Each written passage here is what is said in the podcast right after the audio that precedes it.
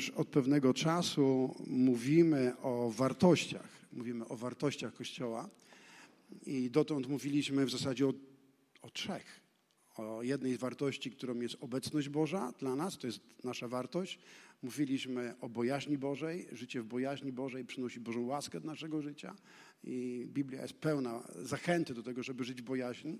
I trzecia wartość, która jest wartością naszego Kościoła, to jest jedność. I, I, już tutaj mieliśmy możliwość wysłuchać nauczania Agaty i ona dała też ciekawe ilustracje i również mieliśmy nauczanie e, Mariusza o jedności i ilustracja z ulem była fantastyczna. Myślę, że wszyscy pamiętają to nauczanie. I tak pomyślałem, mógłbym już przejść do kolejnej, ale tak czuję, że jeszcze coś powinienem dodać i e, będę próbował dodać coś, czego oni nie mówili. Nie wiem, czy mi się uda, ale jakoś spróbuję. Wierzę, że, że to będzie takim uzupełnieniem ich nauczania i w ten sposób ta wartość będzie umocniona. Ona będzie, dzięki, będzie umocniona w nas. A tu są te wartości, którymi, którymi my żyjemy jako Kościół i którymi wierzę, że Bóg chce, żeby żył cały Kościół.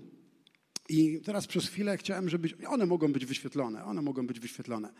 E, zwróćcie uwagę, że że Jezus nieustannie mówił o Królestwie Niebios. Gdziekolwiek się pojawiał, do jakiegokolwiek miasta przychodził, on nauczał, głosił dobrą nowinę o Królestwie Niebios. Można powiedzieć, że wszędzie, gdziekolwiek był, mówił o wartościach, jakimi żyje niebo. A więc, kiedy my mówimy tak naprawdę o Królestwie Niebios, to mówimy o innych wartościach niż żyją ludzie na ziemi. Mówimy o wartościach, którymi żył Jezus, a wierzę, że On żył wartościami innego królestwa, czyli niebieskiego królestwa. Amen? A więc próbowaliśmy jako, jako zespół przywódczy odkryć te wartości, jakimi żył Jezus, a więc inaczej mówiąc, odkryć w jaki sposób Królestwo Niebios może przyjść na ziemię. Pamiętacie na pewno tą modlitwę Jezusa, kiedy Jezus mówił, módlcie się w ten sposób. Ojcze nasz, który jesteś w niebie, przyjdź Twoje królestwo i bądź wola Twoja, tak jak w niebie, tak i na ziemi. A więc kiedy zaczynamy żyć tymi wartościami, które żył Jezus, a On żył wartościami nieba, wszyscy się z tym zgodzimy, że Jezus żył wartościami nieba, to wtedy niebo przychodzi na ziemię kiedy zaczynamy wprowadzać wartości, którymi żył Jezus, a Jezus żył wartościami królestwa, to w ten sposób niebo przychodzi do ziemi, na ziemię. I to jest nasz cel, aby, aby niebo mogło objawiać się tutaj na ziemi. Ludzie mają tak dużo piekła często w swoim życiu, jest tak dużo złych rzeczy, że tak naprawdę jest niezmiernie wielka potrzeba, aby ludzie zaczęli doświadczać nieba na ziemi. A dzieje się to wtedy, kiedy, kiedy jego lud, kiedy jego kościół zaczuje, zaczyna żyć jego wartościami. E, też myślałem o tym, że w pewnym sensie wartości to są takie pasy, na drodze, na jezdni. Nie wiem, czy zdarzyło wam się kiedyś jechałeś i, i próbowałeś przysnąć, ale nie próbowałeś, zdarzyło ci się, przysnąłeś i wtedy nagle zjeżdżałeś na pas, a wtedy tak bzzz, taki inny dźwięk. Pamiętacie? Mieliście takie doświadczenie? Mnie zazwyczaj się to dzieje, kiedy jeżdżę długie dystanse, na przykład jak do Chorwacji jechaliśmy, to kilka razy miałem takie doświadczenie. I dzięki Bogu, że są takie pasy na jezdniach. Wtedy się może obudzić. Bzzz, tak? Mieliście kiedyś taki moment? I ja myślę, że właśnie wartości to są takie, takie pasy, które pozwalają nam jechać drogą do celu, które pozwalają nam podążać do celu. I kiedy, kiedy przekraczamy te wartości, kiedy zjeżdżamy z tych pasów, które właśnie określają wartości, to wtedy mamy sygnał. I znalazłem w internecie taki mały, ciekawy filmik, który pokazuje nam e, bardzo specyficzne właśnie e, te, te pasy, te linie. Chciałbym, żebyście to zobaczyli.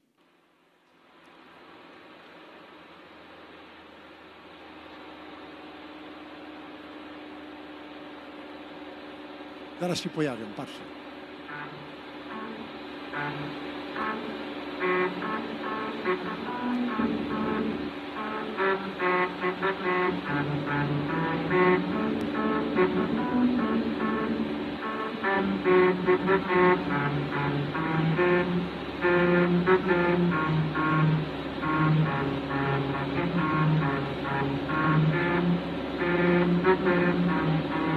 Okej, okay, okej. Okay. Mam nadzieję, że będziecie pamiętali. Będziecie pamiętali, że kiedy e, przekraczamy, albo ktoś spośród naszej społeczności wykracza, albo przekracza te pasy, albo łamie te wartości, wyjeżdża poza wartości, to wtedy mu zaśpiewamy tu, tu, tu, tu, tu, tu, tu, tu. Więc pamiętajcie o tym. E, wartości są po to, żebyśmy mogli dojechać do celu i żeby poruszać się ciągle do, do przodu. Więc mówimy o wartościach. Tych wartości, tak jak powiedziałem wcześniej, odkryliśmy jako, jako przywódcy tego kościoła 14. I, I myślę, że jedną z bardzo ważnych rzeczy, którą chciałbym, abyśmy uchwycili, to to, kiedy, że gdy wartości stają się wspólnymi wartościami, to znaczy zaczynamy wszyscy w taki naturalny sposób nimi, ży, nimi żyć, kierować się tymi wartościami w życiu, to to tworzy kulturę Kościoła. Nie możemy oczekiwać, że będzie stworzona jakaś kultura w Kościele, dopóki wartości nie, są, nie staną się naszymi wspólnymi wartościami. Dopóki obecność Boża nie stanie się moją wartością, Mariusza wartością, Asi wartością, mógłbym tak wymieniać, wymieniać, wymieniać. A więc kiedy zaczynamy wszyscy traktować to jako wartość, coś cennego dla nas, pielęgnować te wartości, chronić te wartości, strzec tych wartości, trzymać się tych wartości, to to w naturalny sposób tworzy kulturę Kościoła. I po jakimś czasie ta kultura zaczyna być dostrzegalna zarówno przez nas, chociaż w pewnym momencie my już nie widzimy pewnych rzeczy, jak już żyjemy w tym, ale każda osoba, która wchodzi z zewnątrz do takiego kościoła, ona czuje, że tu jest coś specyficznego, taka specyficzna atmosfera. I to miało miejsce ostatnio, kiedy mieliśmy konferencję kobiet to wiele kobiet mówiły, że ta atmosfera, ta kultura, która była, ona była taka poruszająca, ona była taka magnetyczna, ona, ona była dla nich błogosławieństwem. I, I myślę, że to jest właśnie coś niesamowitego, że kiedy zaczynamy wszyscy żyć wartościami, o którymi żył Jezus, to to tworzy kulturę, atmosferę nieba. I ludzie w, również wchodząc odczuwają to, a z czasem ta kultura wylewa się na zewnątrz i zmienia społeczeństwo, zmienia miasto i nawet może zmienić naród. Amen? Wierzycie w to? A więc nauczanie i skupianie się na wartościach ma ogromne znaczenie do tego, aby modlitwa Jezusa, przyjdź królestwo Twoje, mogła być wypełniona. Bo wartości nieba tworzą kulturę i sprawiają, że niebo przychodzi na ziemię. Amen? I gdy myślałem o, o, o tym temacie jedności, bo to jest temat, którym, którym dzisiaj się zajmujemy, to chciałbym dołożyć jeszcze jedną ilustrację. Bardzo mi się podobała ta ilustracja na końcu filharmonii, tak? I to była taka orkiestra, to pięknie to brzmiało. E, również ilustracja z, z ulem była super. Ale co byście powiedzieli o tą ilustrację, którą wam puszczę? Uważam, że to jest bardzo dobra ilustracja na doskonałą jedność, a dzisiejszy tytuł kazania, kazania to jest właśnie doskonała jedność. Popatrzcie na ten filmik.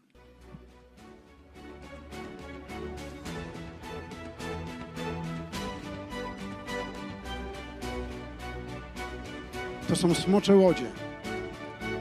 Wyścig smoczych łodzi.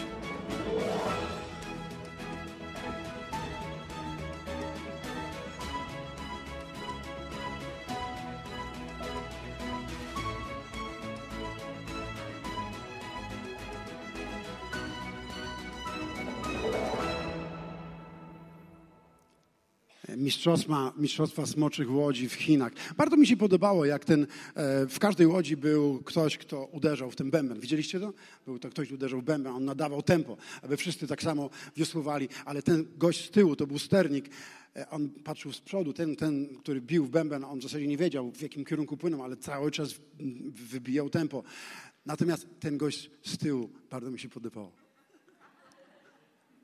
A więc każdy w tym zespole, w tej łodzi miał, miał dokładnie ten sam cel, miał dokładnie ten sam, ten sam sposób myślenia, miał dokładnie to samo marzenie wygrać, wygrać wyścig, dopłynąć do końca, zwyciężyć. A więc bardzo dobra ilustracja, myślę, że dla Kościoła, bo Kościół to jest taka łódź, w którym wszyscy płyniemy. I nie może być tak, że, że my, my w tą stronę, a ktoś dokładnie w drugą stronę, bo wtedy nie będziemy mogli płynąć, wtedy jest zamieszanie, wtedy ta łódź nie, nie jest w stanie dotrzeć do celu i nie jest w stanie osiągnąć tego, do czego Bóg nas powołał, a Bóg każdego z nas powołał, abyśmy zwyciężali, abyśmy objawiali Jego Królestwo. Więc dla mnie myślę, że to jest bardzo fajna, fajna ilustracja. Gdybym spytał wierzących w kościele, również w naszym kościele, czy jedność jest ich wartością, to jestem przekonany, że większość z Was powiedziałaby tak. E, jestem przekonany, że gdybym pojeździł po kościołach i spytał się ludzi, słuchajcie, czy, czy w tym kościele Waszą wartością jest jedność? Większość powiedziałaby tak. Zgodzi się ze mną, że, że praktycznie tak większość z nas uważa, że, je, że jedność jest wartością dla chrześcijan. Ale widzisz, uznanie czegoś za wartość nie jest równoznaczne ze zdolnością życia w zgodzie z tą wartością.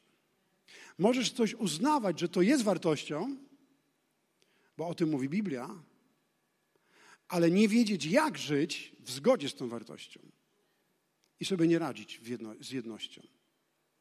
Mimo, że zgadzasz się z tym, że jedność jest ok, tak?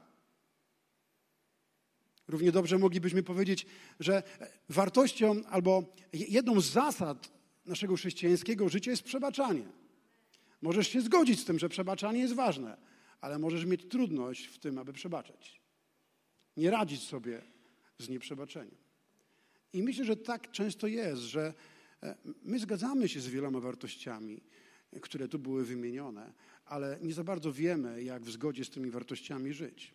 Ciekawe jest to, że według badań GUS-u, Głównego Urzędu Statystycznego, e, na temat wartości Polaków, e, w czasie pandemii robiono takie badania i w czasie pandemii okazało się, że troszkę się z wartości zmieniły i na pierwszym miejscu pojawiła się, pojawiła się wartość, którym jest zdrowie. Dla ludzi w czasie pandemii jedną, na, największą wartością na pierwszym miejscu było zdrowie, a na drugim miejscu było szczęście rodzinne. Natomiast ciekawe jest, że zrobiono też takie same badania e, w styczniu 2019 roku i ankietowani najczęściej wskazywali na pierwszym miejscu spośród wszystkich wartości szczęście rodzinne. I było aż 80% respondentów, którzy twierdziło, że szczęście rodzinne to jest największa wartość dla Polaków. Oczywiście mówię o wartościach dla Polaków. E, gdybyśmy zrobili takie badania wśród Koreańczyków, prawdopodobnie wśród Amerykanów, mogłoby być trochę inaczej. Ale my, Polacy, uważamy, że największą wartością, tak jak powiedziałem, to jest szczęście rodzinne, i zdrowie. Oczywiście pandemia to zmieniła i, i zdrowie stało się ważniejsze niż szczęście rodziny, ale normalnie przez wszystkie lata, jakbyś spytał Polaków, która wartość jest najważniejsza, to szczęście rodzinne. I teraz powiem Wam o pewnym paradoksie. Według danych GUS-u w naszym kraju każdego roku orzeka się średnio około 65 tysięcy rozwodów, co stanowi tak naprawdę prawie jedną trzecią sformalizowanych związków, które, są za, które istnieją w naszym, które są jakby zakładane każdego roku w naszym kraju. Więc z jednej strony uważamy, że szczęście rodzinne to jest naszą największą wartością, a z drugiej strony mamy aż jedną trzecią rozwodów, jedna trzecia małżeństw kończy się rozwodem, a to zawsze ma wpływ destrukcyjny dla rodziny. To to niszczy szczęście rodzinne. Rodzina, która się rozpada, rodzice, którzy odchodzą, zawsze pozbawiają dzieci szczęścia i poczucia bezpieczeństwa. A więc jak to jest, że z jednej strony mówimy, jako Polacy, mówimy, że dla nas wartością jest szczęście rodzinne, ale z drugiej strony nie potrafimy zachować tego szczęścia i zachować tej wartości albo żyć według tej wartości.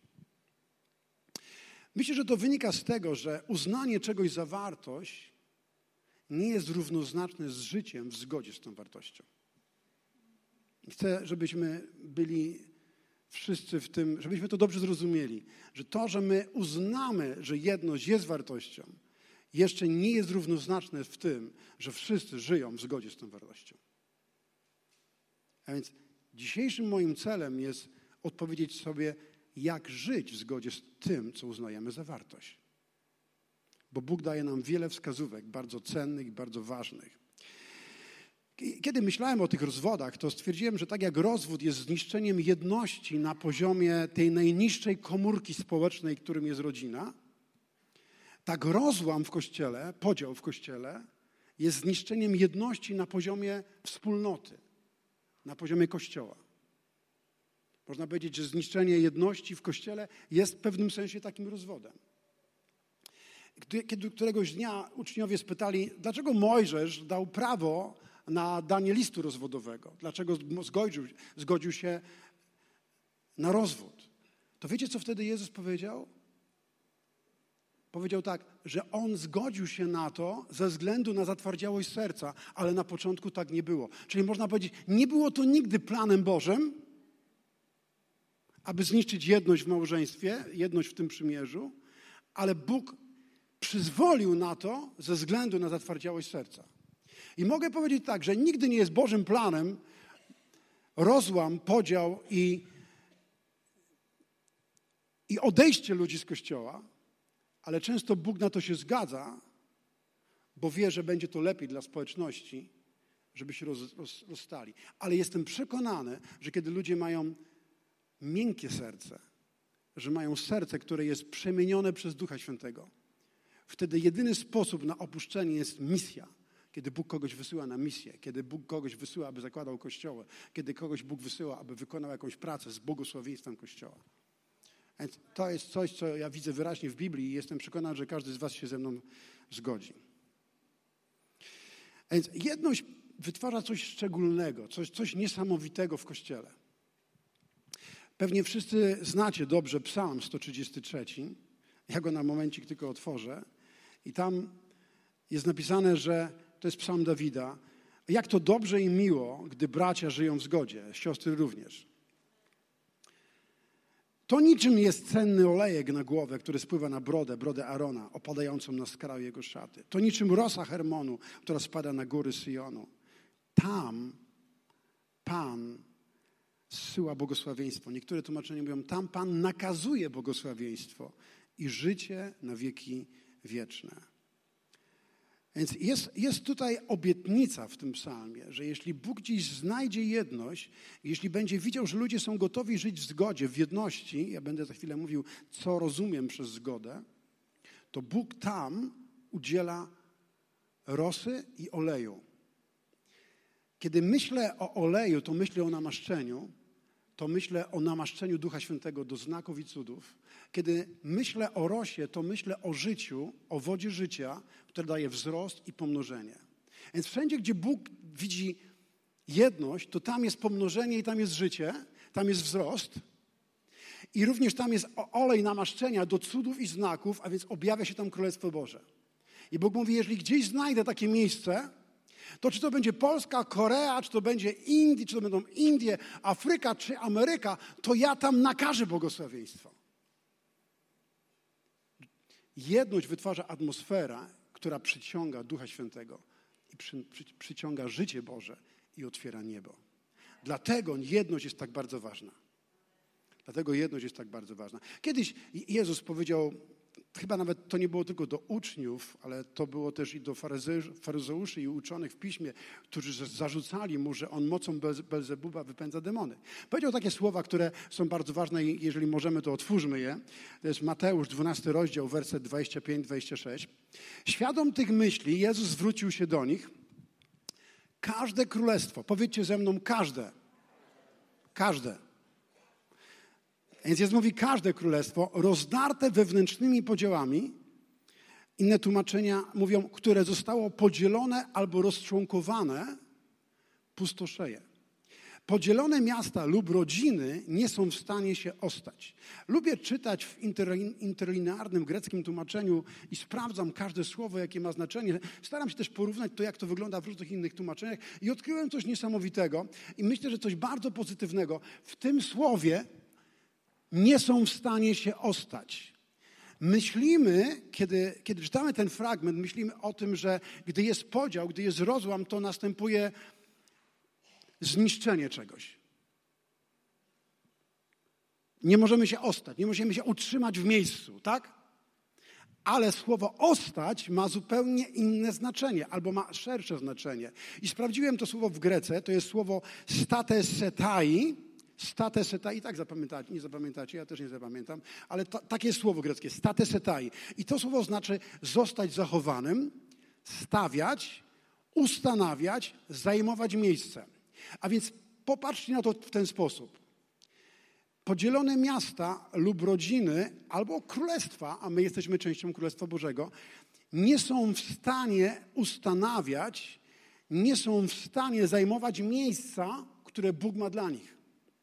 To znaczy, jeżeli jest gdzieś podział, to nie wchodzisz w to miejsce przeznaczenia, nie wchodzisz w to miejsce, które Bóg ma dla ciebie, aby coś ustanawiać. A ja jestem przekonany, że Bóg powołał Kościół, aby ustanawiać Królestwo Boże na ziemi.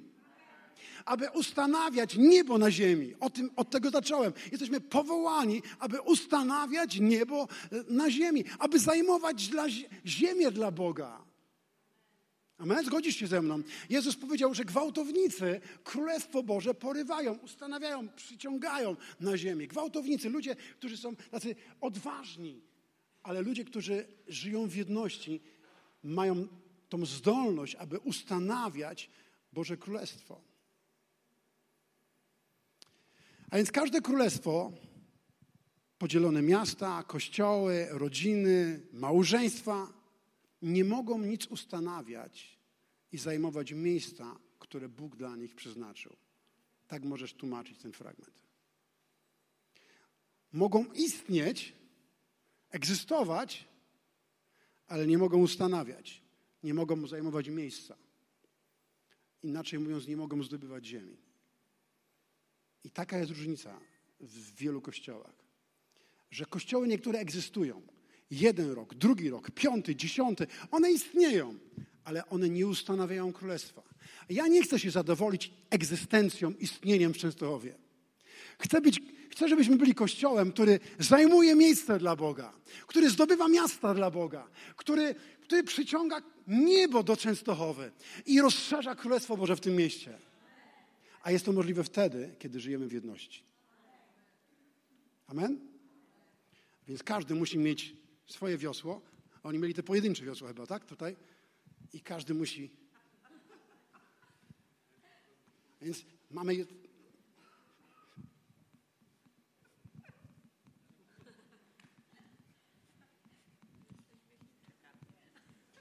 Nie ma innej opcji.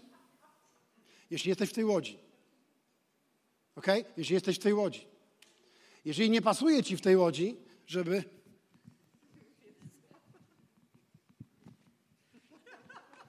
Po prostu znajdź inną. Ale po prostu miej łódź, w której jesteś w jedności. Bądź częścią łodzi, w której płyniesz w jedności. Amen? Aleluja. Pamiętajcie, jak pokażemy tak, to chodzi o jedną rzecz. Tak? Taki znak rozpoznawczy.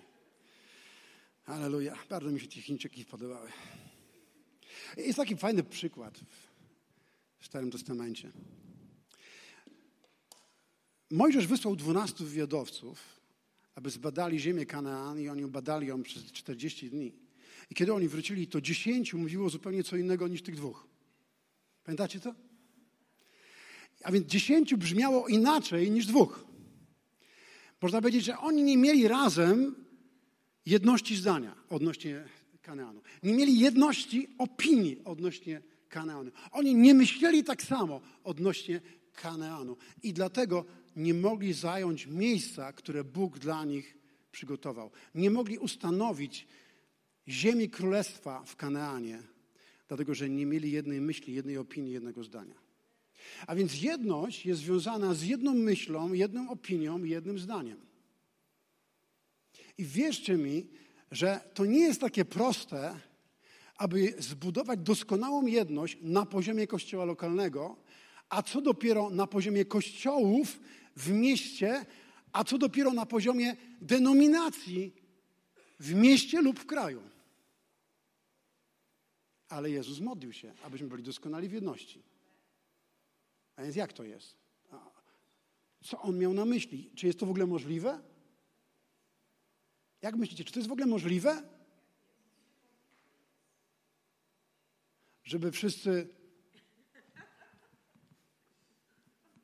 Czy to jest możliwe? Tak?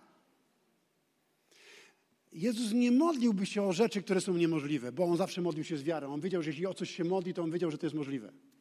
Amen? Cieszę się, że się zgadzacie. Popatrzmy teraz na tą, na tą modlitwę Jezusa, Ewangelia Jana. Ewangelia Jana, rozdział 17.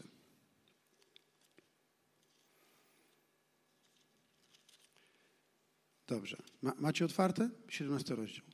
Będziemy czytali wersety 11, 12, a potem jeszcze dwa inne. Już niedługo będę na świecie, mówi Jezus. Lecz oni na nim zostają, jego uczniowie. Jezus się modli do Ojca. Moi uczniowie zostają na ziemi. Ja zaś odchodzę do Ciebie, Ojcze.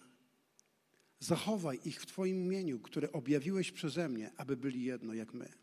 Dopóki z nimi byłem, ja ich zachowywałem w Twoim imieniu, które objawiłeś przeze mnie. Strzegłem ich tak, że żaden nie zginął oprócz syna zatracenia, zgodnie z zapowiedzią Pisma.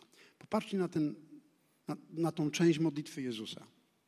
Jezus modli się, aby Ojciec zachował ich w swoim w imieniu, aby byli jedno. I mówi, gdy byłem pośród nich, to ja ich zachowywałem.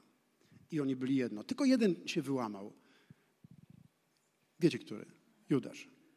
Ale Jezus się modlił o nich i on ich zachowywał. On im pomagał zachować jedność w tej grupie. Jeżeli oglądacie The Chosen, taki film o Jezusie, to tam widzicie, że każdy z nich był inny.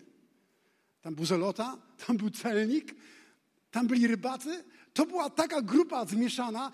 Oni, oni pochodzili z różnych środowisk, oni mieli różne myślenie, mieli różne opinie, oni mieli różne uczucia, inne temperamenty, oni mieli różne upodobania. Jak ci goście mogli się razem jakoś w jedności zachować?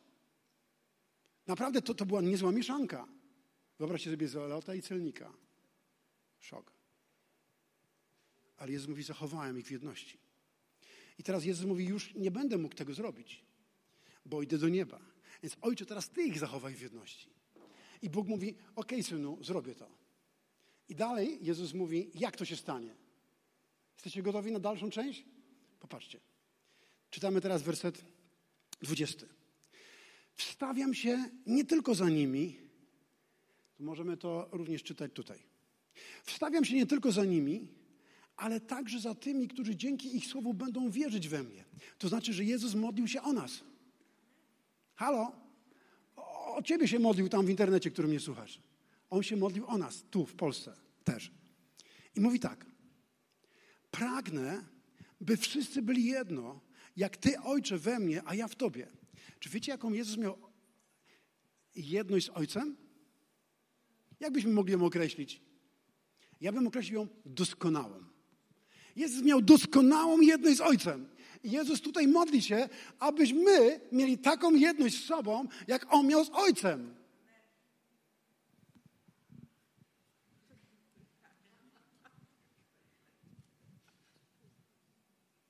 Rozumiecie, co mam na myśli? Patrzę na tą, na tą ludzie, widzę, że oni naprawdę zasuwali niesamowicie, doskonali w jedności. I Jezus mówi, o coś takiego się modlę. Jak to możliwe? patrząc na, na chrześcijaństwo, powiem Wam, ono jest tak podzielone. Są prawosławni, są katolicy, ewangelicy, potem są ewangeliczni, są charyzmatyczni, charyzmatycy, są wolne kościoły. To jest taki, taki miks niesamowity, tak wielu różnych kościołów. Jezus o te wszystkie kościoły modlił się, aby były doskonałe w jedności, tak jak ojciec z synem i syn z ojcem. Ja was pytam, kiedy to stanie, kiedy to słowo się wypełni? Kiedy to będzie możliwe? Przed przyjściem Jezusa, czy po powrocie Jezusa?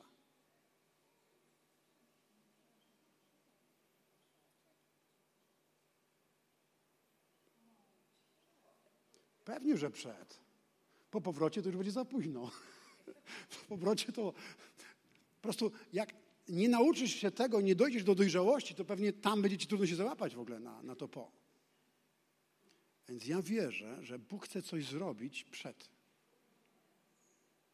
Wierzę, że Bóg chce coś zrobić przed. A więc czytajmy dalej. Niech oni w nas będą jedno, aby świat przez to uwierzył, że Ty mnie posłałeś. Ja im dałem chwałę, którą mi dałeś, aby byli jedno, jak my jedno jesteśmy. Ja w nich, a Ty we mnie, niech się staną doskonali w jedności, aby świat przez to poznał, że Ty mnie posłałeś i ukochałeś ich tak, jak ukochałeś mnie. To jest modlitwa Jezusa. I Jezus modlił się zgodnie z wolą Ojca. I Jezus modlił się z wiarą. I ja wierzę, że Bóg chce wysłuchać modlitwy i już Bóg wysłuchał i chce odpowiedzieć na tę modlitwę. Zwróćcie uwagę, że Pan Jezus łączy naszą jedność z tym, aby świat poznał Jezusa. I to jest greckie słowo ginoskę, i to znaczy poznawać, uczyć się, nabywać wiedzy. Przez naszą jedność, którą świat widzi, zaczyna uczyć się, nabywać wiedzy o Bogu. Zaczyna poznawać Boga. A wiecie, co jest życie wieczne? Aby poznali Boga i Jego Syna, Chrystusa Jezusa. Więc jedność ma kluczowe znaczenie dla żniwa. Więc jedność będzie miała miejsce przed żniwem, a wtedy świat pozna. Amen? Popatrzcie drugą rzecz. Po drugie, przez jedność świat poznaje miłość, którą Bóg nas umiłował. Tutaj Jezus o tym mówi. Przez jedność świat pozna miłość. A On musi zobaczyć miłość w nas. Tak naprawdę to było, to było jedno z przykazań, najważniejsze. Po tym ludzie poznają, żeście uczniami moimi, że miłość wzajemną mieć będziecie. Świat też przez to pozna miłość, którą nas Bóg miłował, bo my miłujemy się nawzajem. Czy to jest możliwe? Absolutnie tak. Ja w to wierzę. Więc jeżeli jedność ma tak ogromne znaczenie, to diabeł zrobi wszystko, aby ją zniszczyć. Wierzcie mi. Jeśli jedność ma tak ogromne znaczenie dla wypełnienia Bożych planów, Bożych celów, dla których Jezus umarł na krzyżu, to mówię wam, diabeł zrobi wszystko, aby zniszczyć jedność. I popatrzcie teraz na 23 werset. On ma ogromne znaczenie. Ja w nich, a ty we mnie, niech staną się doskonali w jedności. Ja w nich, a ty we mnie. Dokładnie to same słowa występują w, w 14 rozdziale, werset 20. Zobaczcie, to jest te, te kilka rozdziałów, gdzie Jezus um, mówi o rzeczach przed swoim powrotem, przed, przed pójściem na krzyż. Jezus mówi tak, w tym dniu, w tym dniu wy sami poznacie, że ja jestem w moim Ojcu i wy we mnie, a ja w was. O jakim dniu Jezus mówi? O dniu, w którym ześlę Ducha Świętego. A więc w tym dniu, który Jezus ześle Ducha Świętego, będziemy mogli poznać nie tylko to, że On jest w syn, że Ojciec jest w Synu, a Syn jest w Ojcu, ale będziemy mogli poznać, że Ojciec jest w nas, a w Nim, w Jezusie, jeszcze raz, nie tylko wtedy będziemy mogli poznać, że Ojciec jest w Synu, a w Syn jest w Ojcu, ale wtedy będziemy mogli poznać, że Jezus jest w nas, a w Nim jest Ojciec, a więc tak naprawdę mamy jedność z Ojcem i Synem przez Ducha Świętego. Więc Jezus mówił o Duchu Świętym. Duch Święty jest kluczem do doskonałej jedności. Bo Jezus dalej mówi w wersecie 22 czytamy o tym: Ja im dałem chwałę, którą mi dałeś, aby byli jedno, jak my jedno jesteśmy. Kluczem do jedności jest chwała, którą Ojciec dał Jezusowi, a teraz Jezus daje ją nam, abyśmy byli jedno. To chwała powoduje jedność, to chwała powoduje, że ludzie zaczynają widzieć jedność doskonałą pośród nas. Można powiedzieć, jeśli nie przyjdzie Boża chwała, jeśli nie przyjdzie Boża, objawi się Boża dobroć, a Boża chwała przychodzi wraz z Duchem Świętym, to nigdy nie będziemy w stanie dojść do doskonałej jedności. Bo Jezus mówi tylko o jednej rzeczy, którą nam dał, abyśmy byli doskonali w jedności to jest, mówi, dałem wam chwałę. To jest jedna rzecz, którą Jezus dał nam. Możemy mówić o różnych innych też rzeczach, które pomagają nam, ale jest jedna rzecz, która jest od Boga dana Kościołowi, abyśmy byli doskonali w jedności. Mówi, dałem wam chwałę, a chwała przychodzi wraz z Duchem Świętym. Abyśmy byli doskonali w jedności. I jedno z tłumaczeń mówi, to jest ciekawe tłumaczenie. Zobaczcie. Aby mogli dojrzeć do jedności. Ja dałem im chwałę, aby mogli dojrzeć do jedności. Dałem wam objawienie mojego Ducha Świętego, manifestację znaków i cudów. Dałem wam możliwość doświadczenia działania Bożego Ducha, byście mogli dojrzeć do jedności. to Duch Święty prowadzi nas do dojrzałości. Prowadzi nas do, do, do tego, że dojrzewamy do jedności. Jedność nie jest dla niemowlaków, nie, jedność nie jest dla dzieci, jedność jest dla dojrzałych chrześcijan. Jedność jest dla dojrzałych chrześcijan. A to Duch Święty prowadzi nas do dojrzałości. Kiedy wchodzimy w dojrzałość, to wtedy wchodzimy w jedność. Amen? Można powiedzieć, że brak jedności zawsze jest wyrazem cielesności, a jedność jest wyrazem dojrzałości w duchu. Że ktoś jest dojrzały w duchu. I ja, ja, patrzę na ludzi, niektórych w różnych kościołach, i widzę, że niektórzy jeszcze nie dojrzeli do jedności. Dlaczego? Bo jeszcze są dziećmi. Może są młodzieńcami. Ale jest na pewno jeden z elementów, to jest cielesność. Cielesność powoduje brak troski o jedność. Ale ktoś, kto jest dojrzały duchowo i żyje w duchu, on ma troskę o jedność. Galacjan 5:20. Tam są wymienione owoce ciała i jednym z owoców jest brak troski o jedność. To jest owoc ciała. Z kolei owocem ducha jest właśnie troska o jedność. Amen? I kiedy patrzymy na Boże Słowo, to możemy zobaczyć, że największy poziom jedności, największy poziom jedności miał miejsce w dziejach apostolskich. Zaraz po wylaniu Ducha Świętego. Chcę Wam to pokazać. Chcę Wam pokazać ten największy. Ja bym mógł powiedzieć, że to, to była ta doskonała jedność. Moglibyśmy powiedzieć, że właśnie ten stan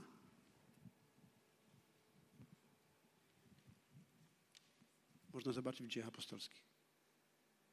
Pamiętaj, kiedy czytasz dzieje apostolskie, miej przed sobą obraz tego, co pokazałem. A teraz popatrzmy na ten fragment. Drugi rozdział, dzieje apostolskie, 42.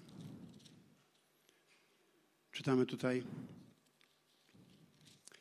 Trwali oni w nauce apostołów, we wspólnocie, razem łamali chleb i nie ustawali w modlitwie.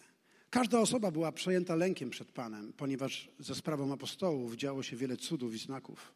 A wszyscy wierzący trzymali się razem, mieli wszystko wspólne. Sprzedawali przy tym posiadłości oraz mienia uzyskane w ten sposób środki, dzielili między sobą zgodnie z tym, jaką kto miał potrzebę.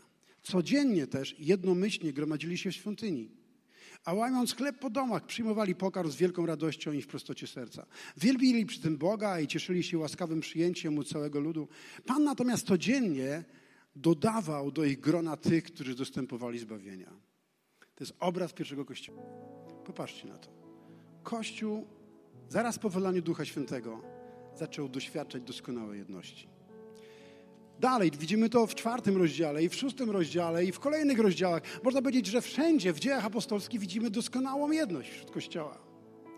Czwarty rozdział, werset 32, czytamy, że cała Rzesza tych, którzy uwierzyli, miała jakby jedno serce i jedną duszę. Powiedzcie, jakby. Wiadomo, że nie mieli jednego serca i nie mieli jednej duszy, ale kiedy na nich patrzono, kiedy ktoś na nich popatrzył, to tak jakby mieli jedno serce i jedną duszę. To był fenomen. To było coś absolutnie niesamowitego. Mieli jakby jedno serce i jedną duszę. Nikt też nie nazywał własnym tego, co posiadał, ale wszystko mieli wspólne. Wiecie, kiedy mamy już coś wszystko wspólne, to to jest naprawdę na maksa.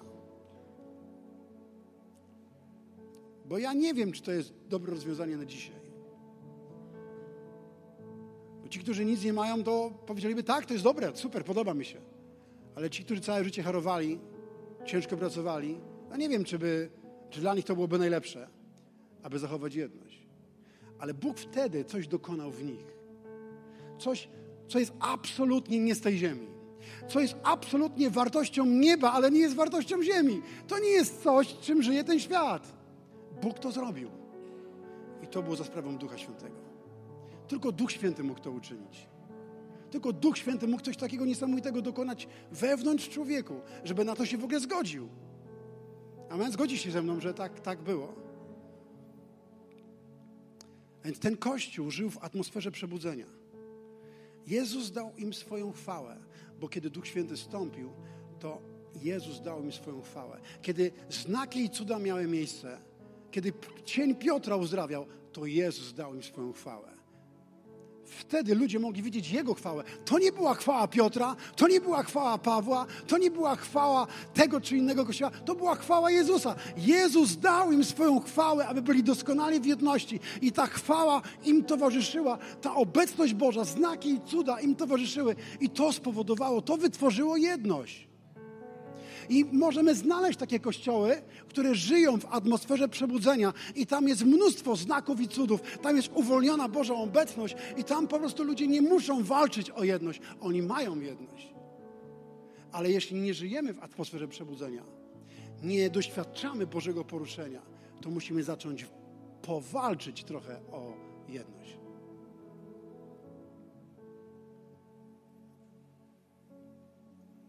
Powiedziałem, że Kościół żyjący pod otwartym niebem nie musi starać się zachować jedności. Po prostu ona jest czymś naturalnym. Ona wypływa z tego, co Duch Święty dokonuje w nas, wewnątrz w nas. Ale Kościół, który nie doświadcza Jego chwały, otwartego nieba, musi zacząć starać się zachować jedność. Można powiedzieć, podjąć wysiłek, aby strzec, chronić jedność ducha. I możemy zobaczyć, że wezwania do zachowania jedności zaczynają się dopiero w listach apostolskich, ale nie ma tego w dziejach apostolskich. Dopiero w listach. I zacząłem, studiowałem te listy i zobaczyłem, że Koryntianie mieli z tym problem. Filipianie mieli z tym problem. Rzymianie mieli. Prym... Można powiedzieć, apostoł Paweł gdziekolwiek pisał, to mówił: Słuchajcie, coś utraciliście, musicie zacząć starać się zachować jedność.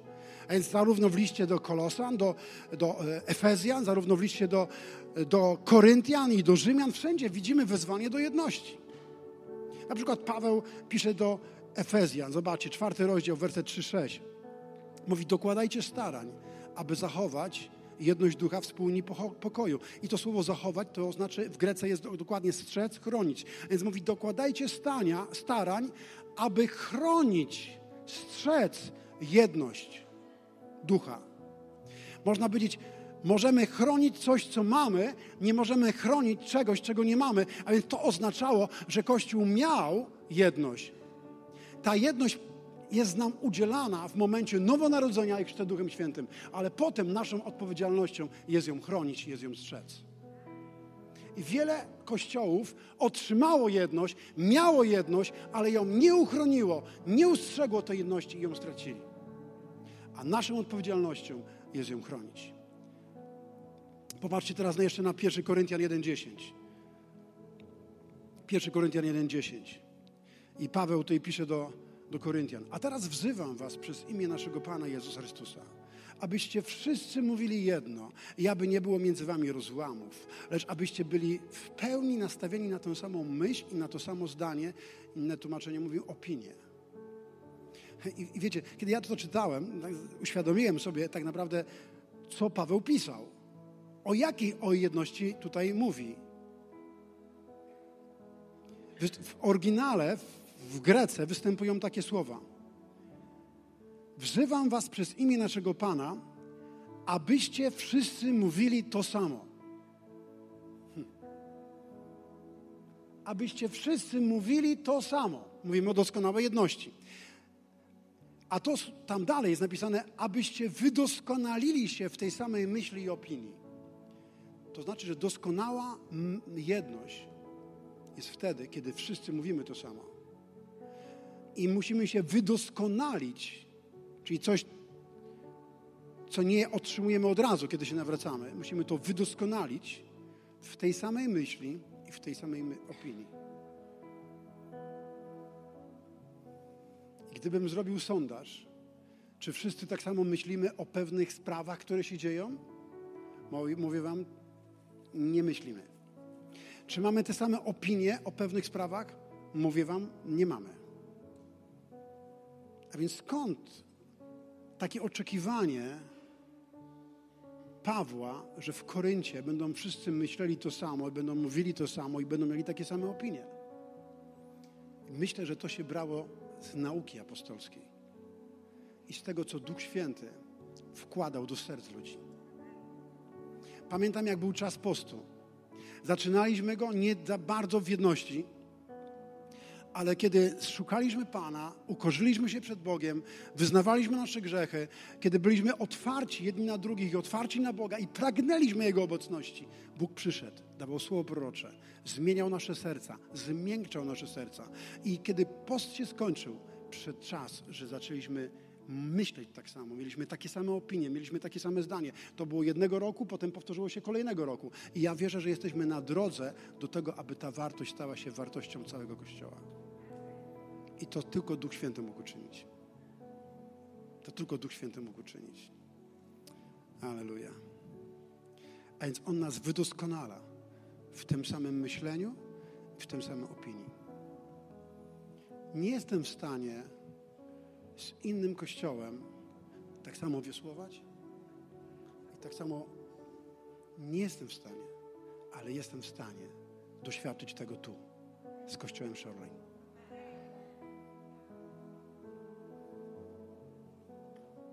Bo w każdym kościele są różne ludzie mają różną naukę. A to, co słyszą, wpływa na ich myślenie, a to, co myślą, wpływa na ich opinię i na reakcję. Ale jest to możliwe w przypadku kościoła lokalnego. Z kolei, kiedy Duch Święty pracuje w nas, to pewne fundamentalne rzeczy, takie filary jedności, stają się dla nas ważniejsze niż rzeczy drugorzędne, niż różnice i potrafimy płynąć, choć w innych łodziach, ale w tym samym kierunku do tego samego celu, aby przynosić Królestwo Boże dla narodu. Amen?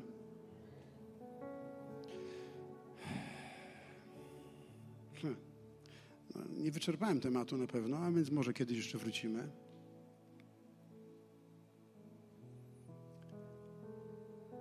I powiem na koniec jeszcze jedną rzecz bardzo ważną. Tak jak przyczyn rozwodów może być wiele, badałem ten temat i odkryłem pewne rzeczy albo przeczytałem pewne rzeczy, które powodują, że następują rozstania wśród ludzi. I statystycznie zostały one podane. Teraz ostatnio, kiedy piszę książkę Kościół pośród min, miałem wywiady z wieloma pastorami i też mogę powiedzieć, że mógłbym na podstawie tych wywiadów określić, które rzeczy mają największy wpływ na, na podziały, na brak jedności, na rozłamy w Kościele. Ale jest ich wiele i są różne, ale mogę powiedzieć, jest, są cztery główne, które Bóg nam dał, aby umocnić jedność. Ja już nie będę o tym mówił, bo nie mamy czasu, ale byłoby super, gdybyśmy na grupach o tym mogli porozmawiać. My na naszej dzisiaj mamy grupę przywódczą, będziemy o tym, myślę, mówili. I to są takie cztery, które Bóg nam dał, aby ochronić jedność. Pierwsza to jest bycie wypełnionym Duchem Świętym. Kiedy dbamy o to, aby wszyscy byli wypełnieni Duchem Świętym, abyśmy byli napełnieni Duchem Świętym, dlatego że Duch Święty wyzwala w nas troskę o jedność. Pamiętacie, mówiłem o tym, że ciało powoduje brak troski, ale napełnienie duchem, kiedy stajemy się duchowymi ludźmi, pełnymi ducha, to mamy troskę o jedność. Duch Święty zmiękczy nasze serca. Duch Święty daje nam zrozumienie, objawia nam prawdę, wkłada w nasze serce Boże pragnienia, marzenia i wizja, więc musimy zadbać o to, aby być wypełniony Duchem Świętym. Jeśli chcemy mieć jedność, musimy zadbać, aby każdy był wypełniony Duchem Świętym. Po drugie, musimy nieustannie prosić o przebaczenie i przyjmować przebaczenie. Bo tak jak w małżeństwie nie jest możliwe, aby zachować jedność i pozostać do późnej starości razem, jeśli nie nauczymy się prosić o przebaczenie. Dlaczego? Bo nie jesteśmy doskonali, czasami zawalamy, czasami nie spełniamy oczekiwań drugiej osoby, czasami możemy ranić, czy to świadomie, czy nie. I musimy nauczyć się prosić o przebaczenie, ale po drugie musimy nauczyć się przyjmować przebaczenie i przebaczać. A tak jak w małżeństwie, tak jak w rodzinie musimy prosić o przebaczenie i przyjmować przebaczenie, tak samo w Kościele prośmy przebaczenie o przebaczenie i przyjmujmy i dawajmy to przebaczenie. Amen. Po trzecie, musimy zrozumieć, że jesteśmy powołani jako Kościół, jako ta łódź, do ustanawiania, do zajmowania ziemi, do ustanawiania królestwa. To jest naszym powołaniem. A nigdy nie będziemy ustanawiali, nie będziemy zajmowali ziemi dla Boga, gdy nie żyjemy w jedności. To jest to niemożliwe. Jezus powiedział, że to jest niemożliwe nie ostoją się, czyli nie zajmą miejsca, nie ustanowią królestwa, a jesteśmy do tego powołani. Musimy to zrozumieć, czy to jest nasze powołanie. Jeśli chcemy to zrobić, to musimy zadbać o jedność. I po, w końcu, po czwarte, musimy zrozumieć, że jedność to nie to samo, co jednorodność. Hmm, to jest, to wymagałoby trochę dłuższego omówienia, ale przynajmniej jedną rzecz taką przekażę. Widzisz, jedność sprzyja różnorodności. Można powiedzieć, że jedność gromadzi odmienność, bo każdy z nas jest odmienny. Ale to nie jest jednorodność. Małżeństwo to nie to, że ja, ja będę miał jedność z Asią, kiedy ona będzie taka jak ja, a ja ją zmuszam do tego, żeby ona była taka jak ja. Ona nigdy nie będzie taka jak ja, a ja nigdy nie będę taki jak, jak ona, bo jedność to nie jest jednorodność. Jeśli żenisz się z kimś, to zazwyczaj jest to osoba, która ma coś, czego ty nie masz. Szukasz kogoś, kto ma inne cechy. Czasami to jest dobre na początku, a potem przeszkadza ale nie o tym chcę dzisiaj mówić. Jedność to nie jednorodność, więc nie próbuj z kogoś zrobić kmiecika. Tak jak, jak Heather wstała tutaj i ona powiedziała, nie jestem Christine Kane. Nigdy nie będę Christine Kane. I ona to akceptuje i to jest dobre. A, a jest, ja nigdy nie będę jak Mariusz, ja chciałbym być jak Mariusz, chciałbym mieć takie spodnie jak on. Ale one nie pasują do mnie, no. Ale ja go kocham, po prostu wiem, że, że on jest okej. Okay. I, i, i Mam nadzieję, że on tak samo o mnie myśli. rozumiecie, że nie musimy być tacy sami, żebyśmy mogli mieć jedność. Wręcz przeciwnie, odmienność przyciąga błogosławieństwo. Gromadzi, jedność gromadzi odmienność i to przyciąga błogosławieństwo. Dlaczego? Bo dary poszczególnych jednostek mogą służyć w realizacji wspólnego celu. Dary poszczególnych jednostek prowadzą nas do tego, że zajmujemy miejsce ustanawiamy królestwo i to ubogaca Kościół.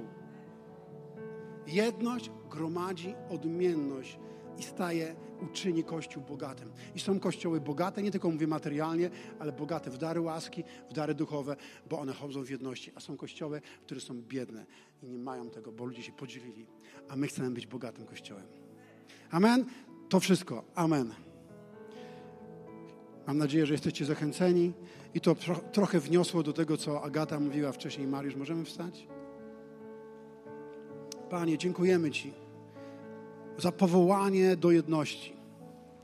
Panie, powiedziałeś, że Twoją wolą, Twoim pragnieniem, Twoim marzeniem jest, abyśmy byli doskonali w jedności, jak Ty w Ojcu, a Ojciec w Tobie. Panie, to jest również moją modlitwą dzisiaj. Modlę się, aby ta wartość została zaszczepiona w naszych sercach, abyśmy stali się doskonali w jedności jako Kościół. Panie, modlę się o każdą osobę, która jest w tym miejscu. Panie, przez swojego Ducha Świętego daj jej oglądać Twoją chwałę. Daj oglądać Twoje królestwo, Twoją dobroć, Twoją moc, Twoje znaki, Twoje cuda, działanie Twojego Ducha Świętego, obecność Bożą. Ojcze, modlę się, aby każdy z nas tego doświadczał. Abyśmy mogli też jako wspólnota tego doświadczać. Abyśmy byli doskonali w jedności. I aby świat mógł poznać, że Ty posłałeś Jezusa. I aby świat mógł poznać, że nas umiłowałeś. To jest moją modlitwą. Proszę o każdą osobę, która jest na tym miejscu. I dziękuję Ci, że to uczynisz, Duchu Święty, pośród nas. Amen. Amen. Amen.